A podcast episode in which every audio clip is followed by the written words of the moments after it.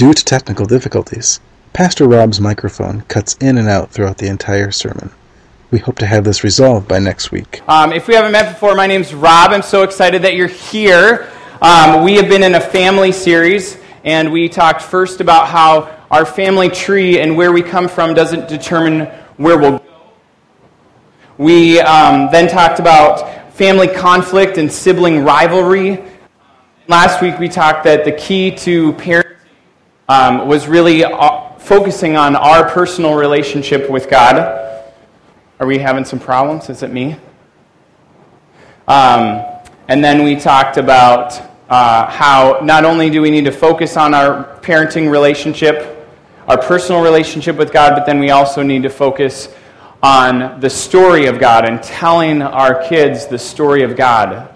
And so we come to conclusion with that series um, today, and we had given out some bamboo trees as a, as a challenge. I'm looking for mine. I don't know if anyone else brought theirs, but you know, I thought, um, do you just want to bring up new batteries for me? I thought if we, um, if we, we read a little bit online about how to care for bamboo trees, and then put them, did a few of those things, and then like we just kind of waited and saw how it worked, partially uh, technologically advanced. So, anyway, my bamboo tree is not doing well, I guess is the moral of the story. They're supposed to grow like three inches a day. Mine has grown about four and a half inches in four and a half weeks. And one of them is turning kind of brown, that um, you can't just do a little bit of reading and then just kind of wait and see and then everything's going to be okay. And some of us have that same idea in parenting, like that same idea as approach to family. If we read a little bit over here and we watch some things that other people do over here, then we'll just turn out okay. But we start to look at um, our families and we start to look at our extended family. And we see that there's people on our family tree that, that have fallen off most of them by choice. Um, maybe they intentionally did it, or, or maybe um, they made a series of choices that just continue to alienate and alienate and alienate and alienate and alienate from the family. And uh, sometimes we even have a word for that. We call those people prodigals, and that comes from a story in the Bible where, where this son went up to his dad and, in essence, said, I wish you were dead. Will you give me my inheritance? And then he took it and he went across the country and went somewhere else and and he didn't Skype, he didn't uh, chat, he didn't write, he didn't call. And uh, all that they saw was YouTube videos of him doing very inappropriate things. And so uh, his dad just waited and waited and waited and waited and waited and waited until the son came home. And some of you um, are waiting and waiting and waiting for figurative or literal prodigals. And others of you maybe have been that prodigal and you've made decisions and decisions and decisions that have really alienated you from your family. And so, as we kind of come to a clu- close on this family series, I want to talk about today how we can get this right. I mean, I don't think there's just do these three steps and boom, you'll wind up with a perfect family, whether you're a parent or a sibling or a child. But I do think that the Bible talks about some things that, that can get this right. I, when I was a youth pastor, I had a mom call me just in exasperation and anger. And she said, I just don't get it, Rob. I mean, I treated all my kids exactly the same, and why did this one just turn out so bad? And she kind of said it with that much venom, too. Even over the phone, I could tell that a vein was popping out in her fe- forehead. Like, I didn't really want to answer that question. Because what I wanted to say well, each of your kids are unique. Each of your kids have special needs that they all have to have, and you can't treat them all the same. Uh, I don't think she wanted to hear that part. But anyway, like our bamboo trees, there are a few things I think that we can do as people there's a few things like we need sunlight and water, like for the bamboo. Few things we can do for our family that will help us get this more right. Now, live, I'm not saying culture is bad, but we live in this frantic, frenzied culture. And still, all the research shows that the number one influence for a child is their parents. And yet, study after study after study would show that, that we are spending less and less and less time with our kids or as families together. For example, um, couple different studies basically range from moms spending two hours a day with a child um, and dad spending an hour a day with a child, all the way down to in 2006, the UK did a study and they said 19 minutes. 19 minutes a day was the time that parents spent with their children. And you think about, like, my dad used to, I love my parents, they did a pretty good job. And my dad used to read the newspaper after work, and I'd come home and I'd be like, Dad, guess what happened today? And he's like, Hang on, I'm not done. But now, I, I think it's just a little different. Hey, Dad, can I, can I talk to you? Uh, just a second. I just got one more email to write.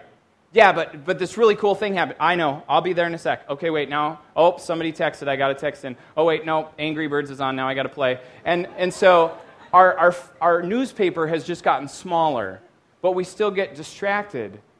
And so, have any of us done time inventories on, like, what do we actually do? How do we actually spend that time? And is it good time? And so, you know, today it really isn't about whether it's two hours a day or whether it's 19 minutes a day. I think it's more about living a well ordered life. So, with that, if you have a Bible, um, turn to Colossians 3.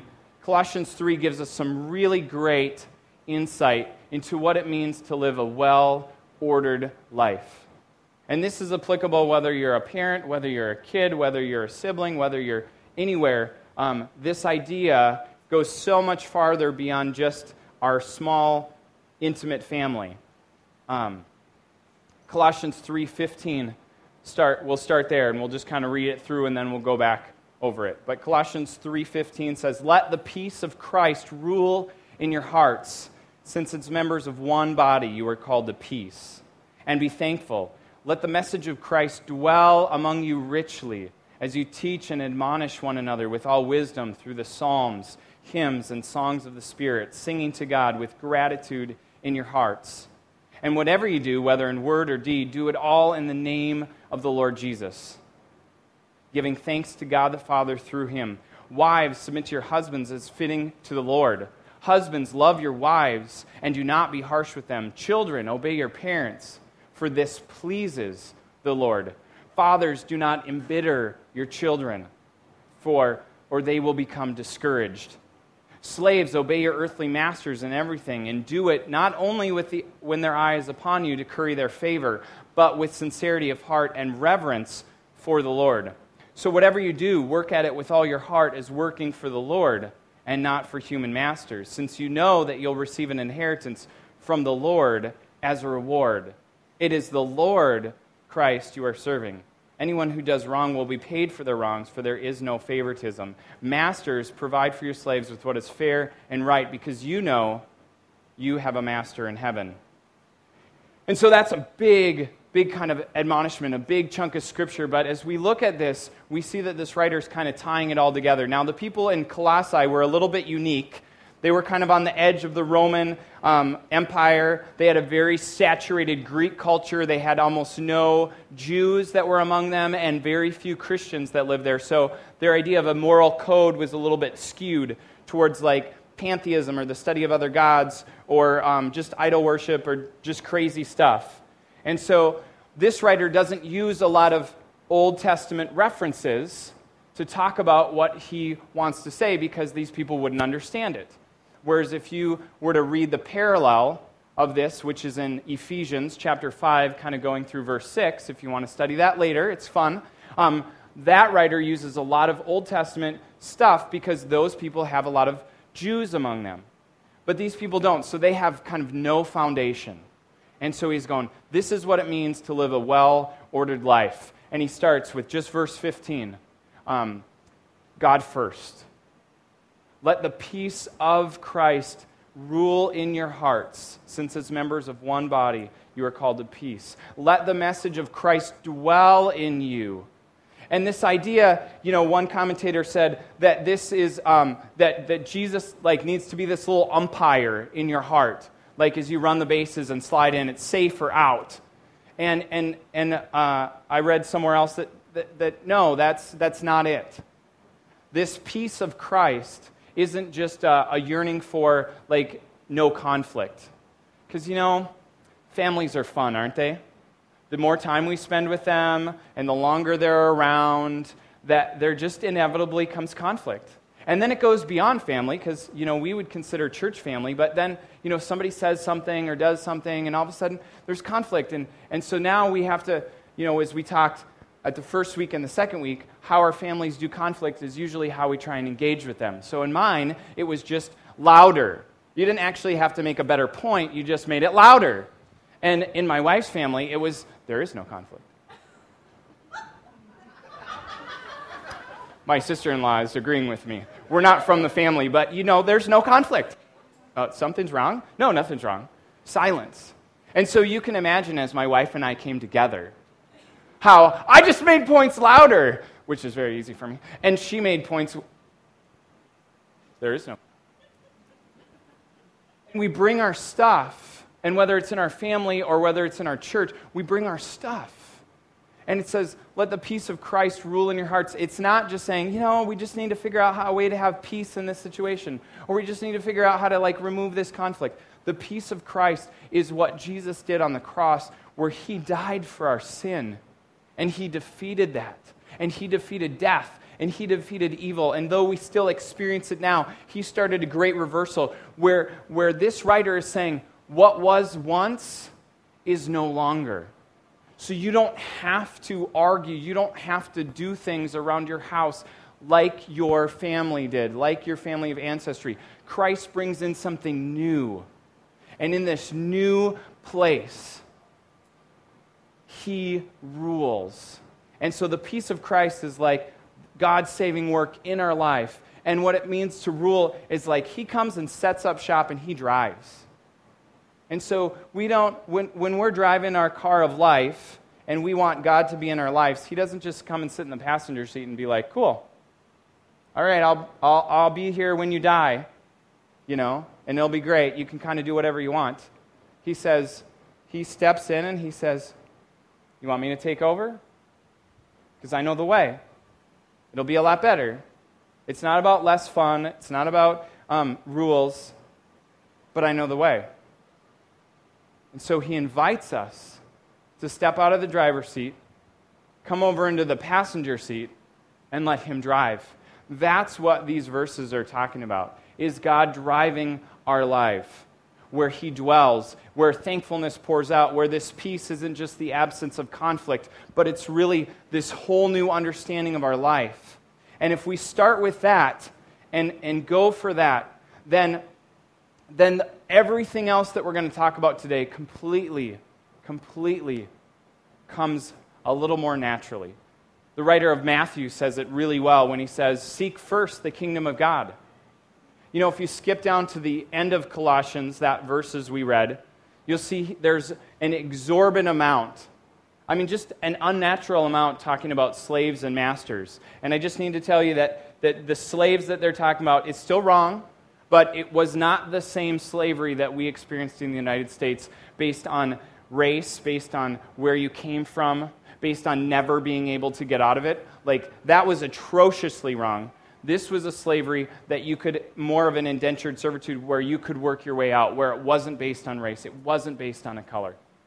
And so, this was a part of their culture, this was a part of their economics. And so Paul writes to that. He's not saying, like, oh, because it's in here, we should start doing slave and master relationships. That's not what he's saying.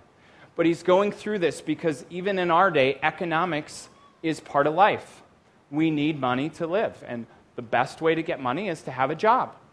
I mean, you could try and steal it, but I don't think it's going to work out for you. So he spends a lot of time to that. Seek first the kingdom of God. The writer says before that, you can't serve two masters. You're going to hate one and love the other. You're going to be devoted to one and you're going to despise the other. And so, if money is your master, or if you're wondering if money's your master, then, then remember that um, maybe you, you read the book, like, or the little survival guide to life, and it said how to trap a monkey. And so it tells the story about having this log making sure there's not holes on the end, and having a hole small enough for the monkey to get their hand in when they see a shiny coin. And so the monkey sees the shiny coin, wants it, sticks its hand in, grabs the coin, and now can't get its hand out.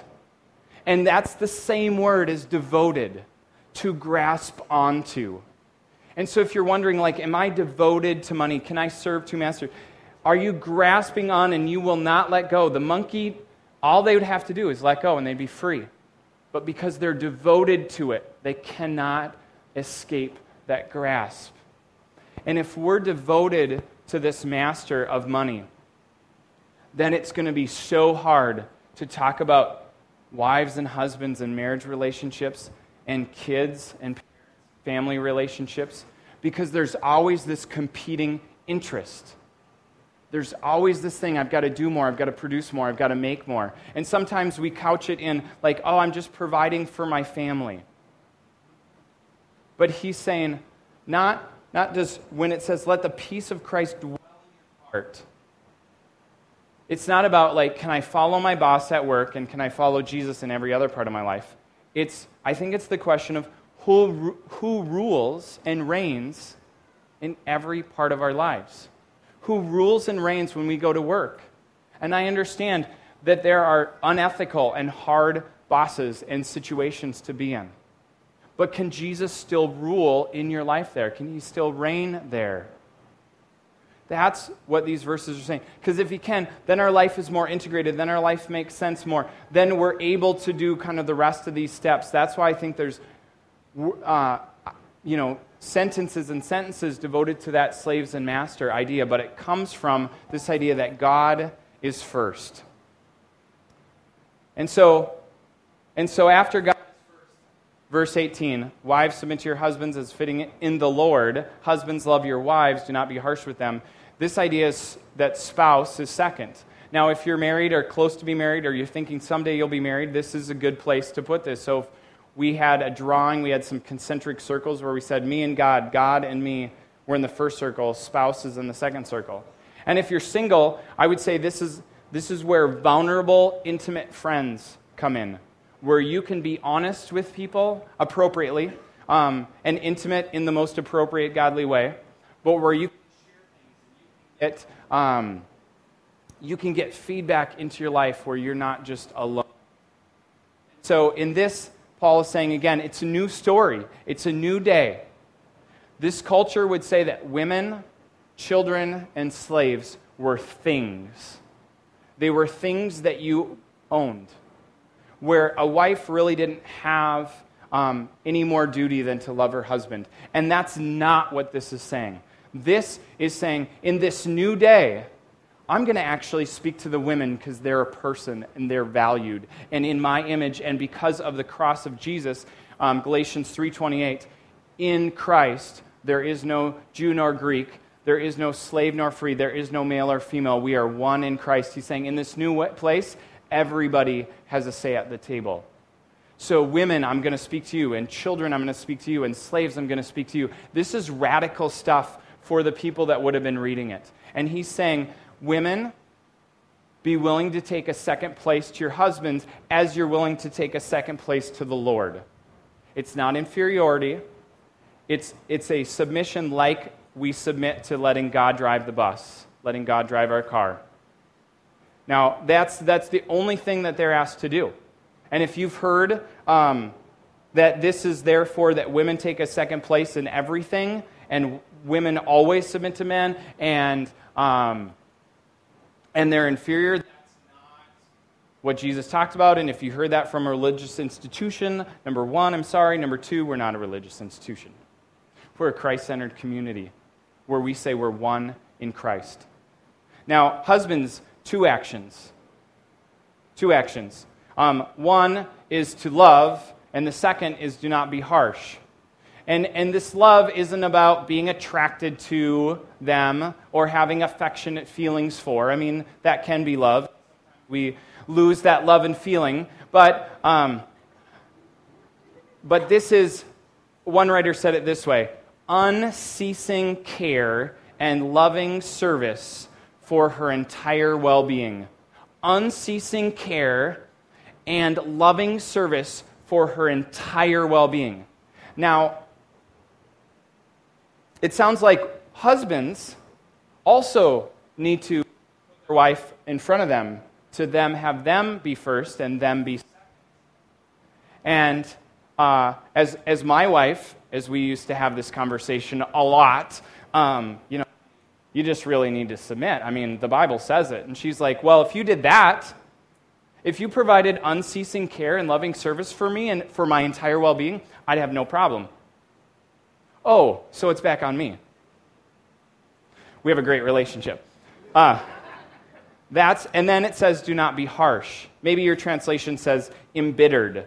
Um, some, for some reason, husbands seem to have this knack for, I'm just saying hypothetically speaking, they seem to have this knack for like figuring out this, like something comes in their mind. Maybe their wife is doing something or should do something, and they start to think about that one little thing, and then that starts to unset, upset them, and then like this bitter taste in their mouth. And then from the bitter taste in their mouth, they get this bitterness in their stomach. And then it goes from their stomach, they start to get irritated and act harshly about anything. I'm just saying, hypothetically. And, and what the writer's saying is don't even let that start. That one little thing, like lovingly deal with that one little thing. Don't let it get all to this point to this pit where you just irrational and, and acting harshly. Because remember, again, in that society, the wife would have had no repercussion. She would have had to just deal with it. Now, we don't have to experience that to the same effect, but I still think this idea of living this well ordered life and treating each other that way is still true. So, God first, that spouse second, if you're single, that intimate friends that you can let into that sacred, special place. And then, and then after that, uh, we have kids. Um, kids third. And, and they say the most important thing that a child needs is to see a healthy marriage. And maybe you can speak to that, where you're like, you know, I didn't really see a healthy marriage. And so I've got some attitudes that I just don't get, and it's really hard to do this because I didn't see someone else do it very well. Well, I got the privilege one random day, many, many years ago, 15 years ago, I think, to sit in Chap Clark's living room. And Chap Clark was uh, a pastor, and he writes, and he goes around and speaks, and he does seminary, and he writes books on teenagers, and, and so really kind of well known in that little niche of a circle. And his kids at the time were 13, 11, and 8 and his 13 year old came up to his mom, and I'm kind of sitting there, and he's not there at the moment. We're waiting for him to get home, and he's like, Hey, mom, can I go to this party? Yeah, there's going to be boys and girls there, but, you know, I'll be home by such and such a time. And she's like, uh, I'm going to have to process that with your father. He's like, but, you know, Sharon's on the phone and, and she wants to know right now, can I please just go? And she said, well, if you need the answer, and completely like calm, cool, and collected, the peace of Christ, her heart, like the word of God was dwelling in her. She's like, you know, if, if you need to know now, the answer is no. But if you can wait an hour or two and I can process it with your father, then maybe the answer will be yes. And he's fine. And I have stolen that for years. If you were in with youth, with youth ministry with me, I'm like, you know, you should really pick up this phrase. Let me process that with your father, or let me process that with your mother. It's great. Um, it gives you a couple more hours to stall. And, but I found that to be so true in my own life, where sometimes we need that other person to talk about it with. Because you know what? If you're a single parent, it is hard work. It's hard. It's not impossible, but it's really hard. But I believe the scripture says if you can put God first, then, then they can see the peace ruling in your heart as a single parent, and they can find security in that. And if you if, if your life feels like a single parent because you're always doing like tag team parenting and one of you is with the kids and then one runs home from work and then tag team and the other one runs off to work and it feels like single parenting, this gets really hard as well. And the only way I think it works is if you can have really, really good and consistent communication about expectations, about experiences the kids are having, and then based on those experiences, possibly discipline or consequences to those things so you can be on the same page because it is really, really hard. Um, so, children are third, and children the verses say, Children, obey your parents in everything, for this pleases the Lord. Fathers, do not embitter your children, or they will become discouraged. Now, now if you're a kid who, who actually lives in your parents' house, and that means like you feel like an adult, but you're still in your parents' house, um, these are kind of strong words. And, and what obey is talking about is a readiness to listen. And that, you know, that's sometimes hard. Because remember, the older we get, the more we think we know. And, and for me, that peaked about 20, where my parents were just, were just idiots. They didn't know anything. And I was like invulnerable, I was invincible, and I could do no wrong. I could not get caught. And, um, and then I started to like get a little bit older, and all of a sudden my parents' wisdom grew exponentially over and over. And this was really hard. And, I, and what it came down to was number one, I opened myself up to realize, okay, maybe I don't know everything. And I see some of you like, uh huh. And number two, it came down to a readiness to listen, a willingness to even hear what they were saying. Now, now if you think about this, and you don't, you don't have to answer it, but if you're in that, oh, I don't know, where you can understand language to the point where uh, I'm still kind of at home. I really don't want to say I'm at home, but I'm there. Um, when you're with your mom and dad and they're having a conversation that they would consider meaningful, are you able to be fully present in that conversation?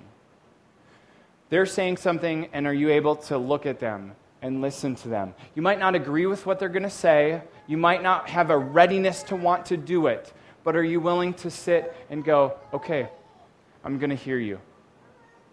Because um, I, I believe, I believe that, that if we did that, like, wow, our, our, relationships, number one, would be transformed. Number two, um, this ties back to God. It says, Children, obey your parents and everything, for this pleases the Lord. It's tying back to this to God. If we can't have a readiness and a willingness to listen to our parents, then I don't think we can really think we're going to have a readiness and a willingness to listen to God to be fully present with God.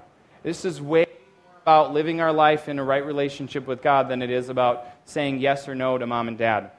Um, and, and some of us, I think, I used to think this at least, that my parents just made wacky rules up. Like, literally, they went down to this imaginary room in my basement where they had a dartboard of crazy rules. And they put blindfolds on each other, and they each got four darts, and they're like, go. And then they came out, and they're like, okay, we made up new rules for you. And then you just start reading them off the imaginary dartboard. Like, I really thought this. Like, my parents are crazy. They just make up crazy rules. And then I went into youth ministry, and then I started listening to parents, and then I started listening to students, and all of a sudden I got like both sides of the picture, and I'm like, whoa, maybe, maybe these, these parents made some mistakes. And just maybe they don't want their, their children to make these mistakes. And so they want to try and talk to him about that. And I got this whole new appreciation for what it means for children, young adults, to have a readiness to listen. Again, but a readiness to listen. And then it says, Fathers, do not embitter your children, or they will become discouraged. Okay, why not mothers? Well, remember, he's setting up some three kinds of areas of relationships. He set up husbands and wives, and so one would be like um, in today's the, the society one with the power husbands one without the power wives and then he'd say slaves no power masters power and so then he says fathers because power children no power comes back to um, fathers having the power. I think it'd be very appropriate and some people would even say it would be translated parents. But the point is it says parents or fathers do not embitter your children or do not cause your children to become resentful. So this embitterness word comes back. And, and, and I kind of think maybe it says provoke in your translation. Do not provoke or do not cause bitter. And I just thought about all those times where we had a Buick before we had a, uh, a minivan, which did amazing things for my sister and I's relationship when we could each have our own seat. But before that, we were like on our, each of our sides. It got to the point where when we went on road trips, my parents had to take masking tape and put it down the middle. It was bad. And you know what I would do? I would be like, totally putting my finger across the, across the masking tape. And then my sister would try and slap it, and of course, I have lightning fast Jedi reflexes, so she couldn't hit it. And then my dad's arm would come back, you know, the one where it's like making these massive sweeps, and so I'd contortion up myself to not get in there, and I just provoked my sister. And that's the kind of the word picture that God wants us to have here. Do not provoke your children. Do not like sit and poke them or egg them on to the point where they're just like, I can't do anything. I'll never be able to please my parents. Sometimes this comes through in grades. It's an easy you know, a student comes home and they have seven A's and one C. And they bring it and they just set it down, and immediately the, um, immediately the parents are like, Well, tell me about the C.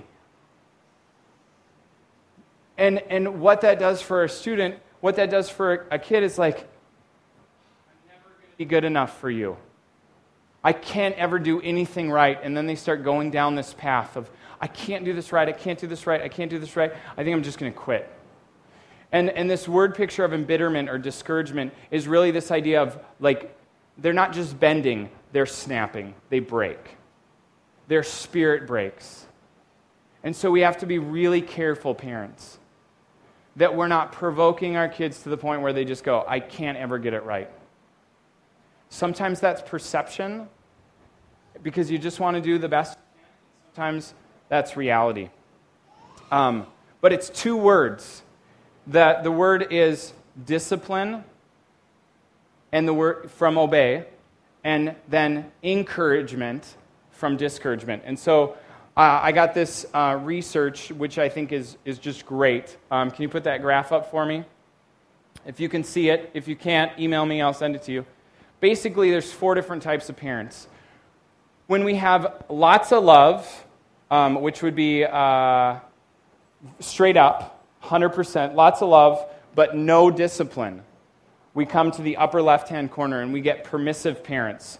And they're, they're parents who think, you know, we just need to be fun. We just need to kind of let our kids figure it out for themselves. We'll just love them and support them. And what happens is they get a really low self image because they find out like life isn't this ideal bubble that you've kind of painted the picture of. And then they become inferior, and it's just, it's bad news.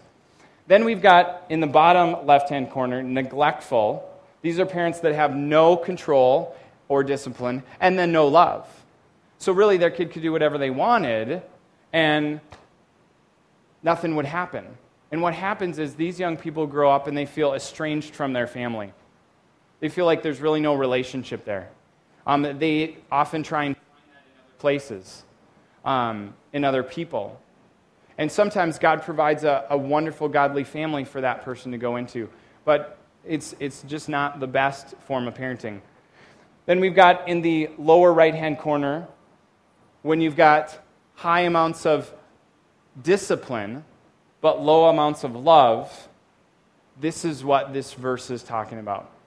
Really, it's about provoking them to rebellion. In this essence of wanting to discipline or control without the encouragement and without the love, basically they're just seen as authoritarian.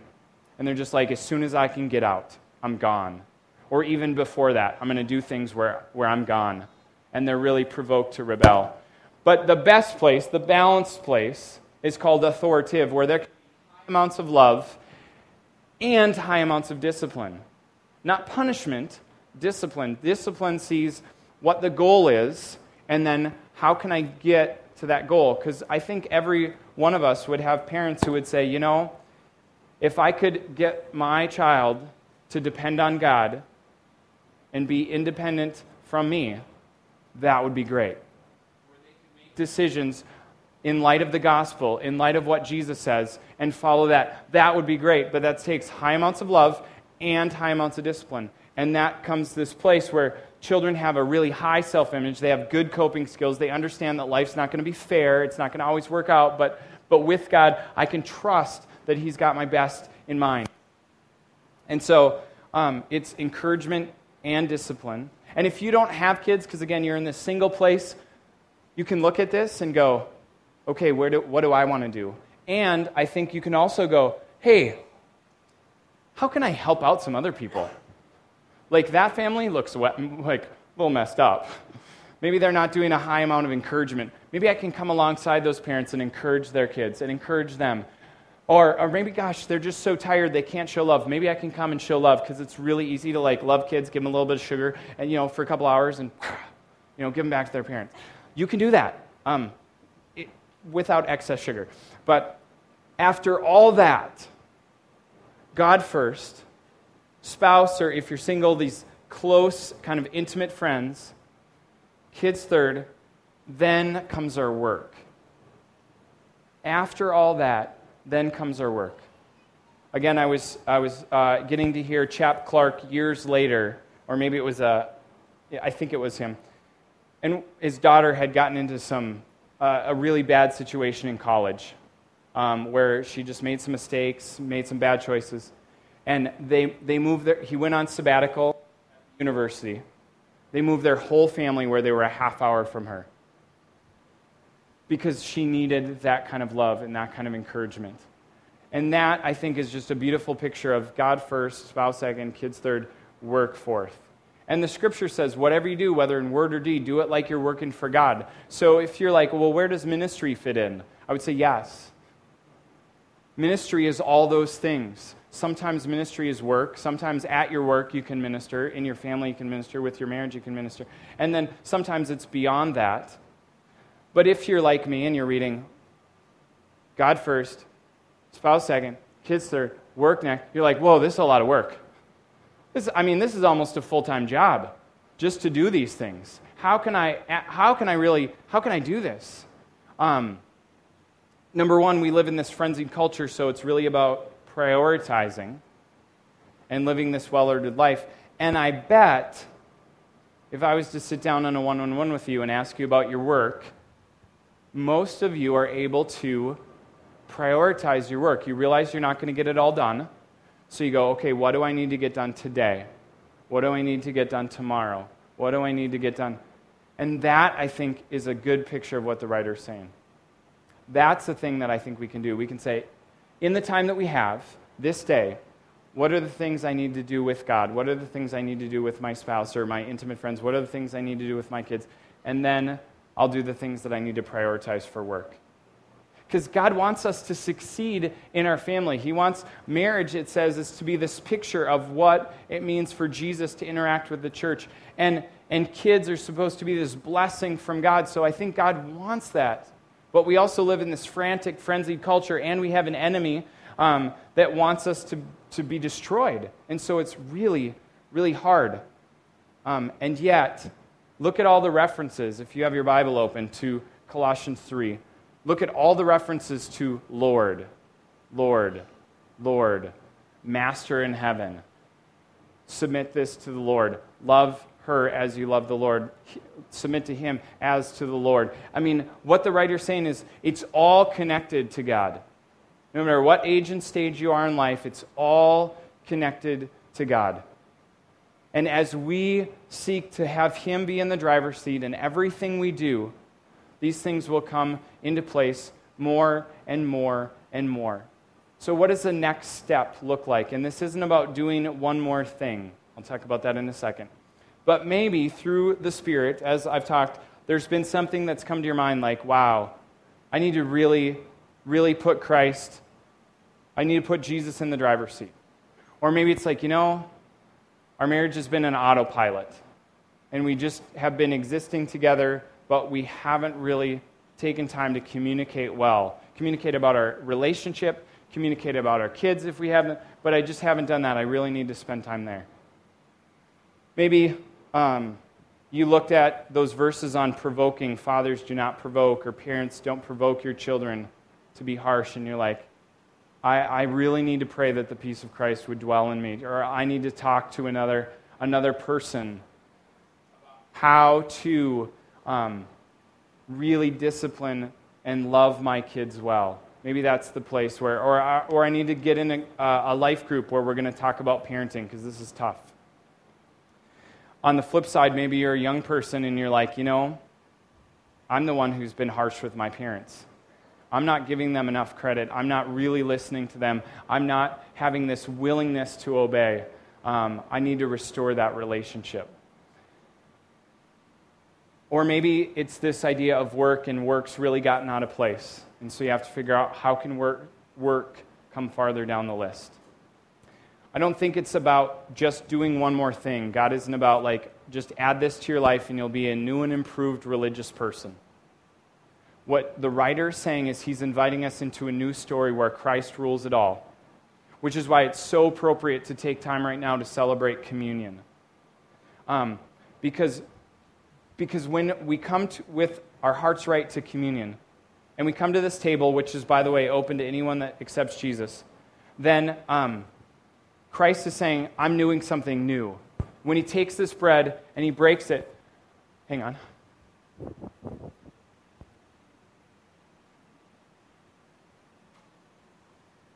Little teeny cups today.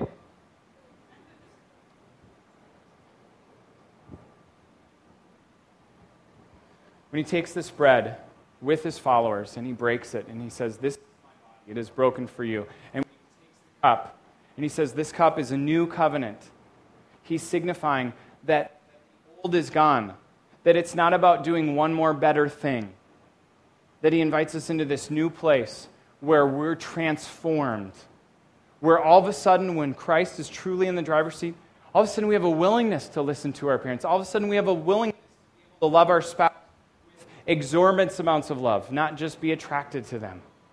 We have, we have the ability to, to work for a boss like we're working for Jesus. And, and it's work because it's Christ in us. It's the peace of Christ ruling in our hearts. That's why it's so appropriate to invite us to communion. So I've got some servers who are going to come up.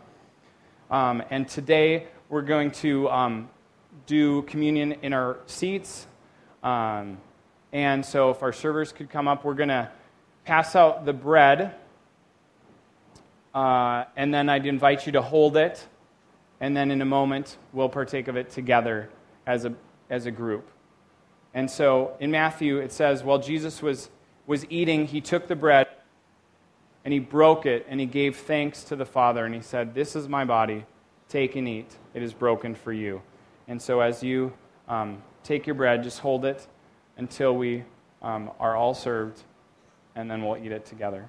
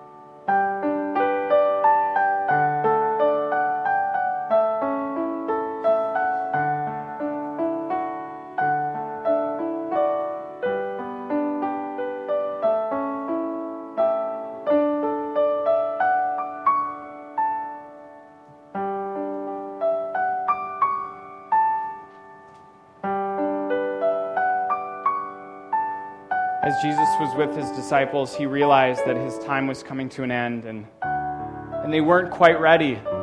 He hadn't quite done everything, he wasn't completely confident that his disciples were going to get it. They even argued right before they took the bread and the wine about who was the greatest. And if you come today and you have burdens and you're like, I don't live a well ordered life, I haven't gotten along well with my family, I don't raise my kids well, know that Christ still invites you to the table and he said, This is my body. It's still broken for you. It's still, it's enough for you. So as you take and eat this, remember, Jesus is enough for you and for the family that you have or you come from. So take and eat.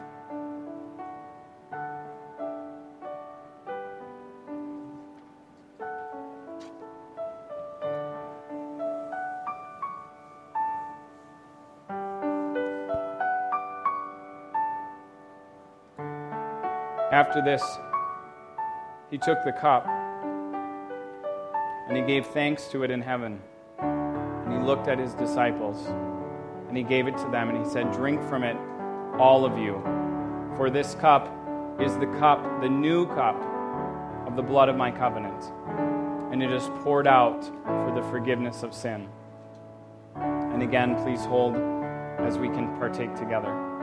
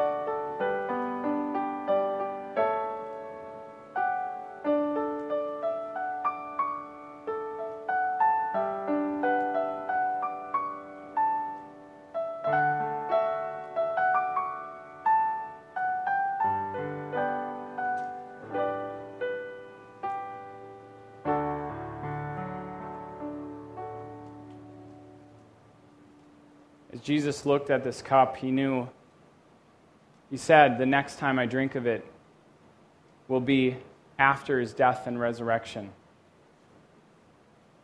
And again, Jesus didn't just come and say this and say this new cup is about your personal or my personal forgiveness of sin. It surely is that. But what he's saying is it's so much more than that. It starts this revolution and this restoration process that, that really won't be full until we reach heaven, but can start now.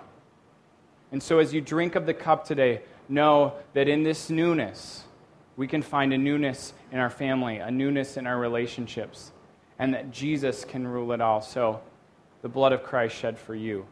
Take and drink.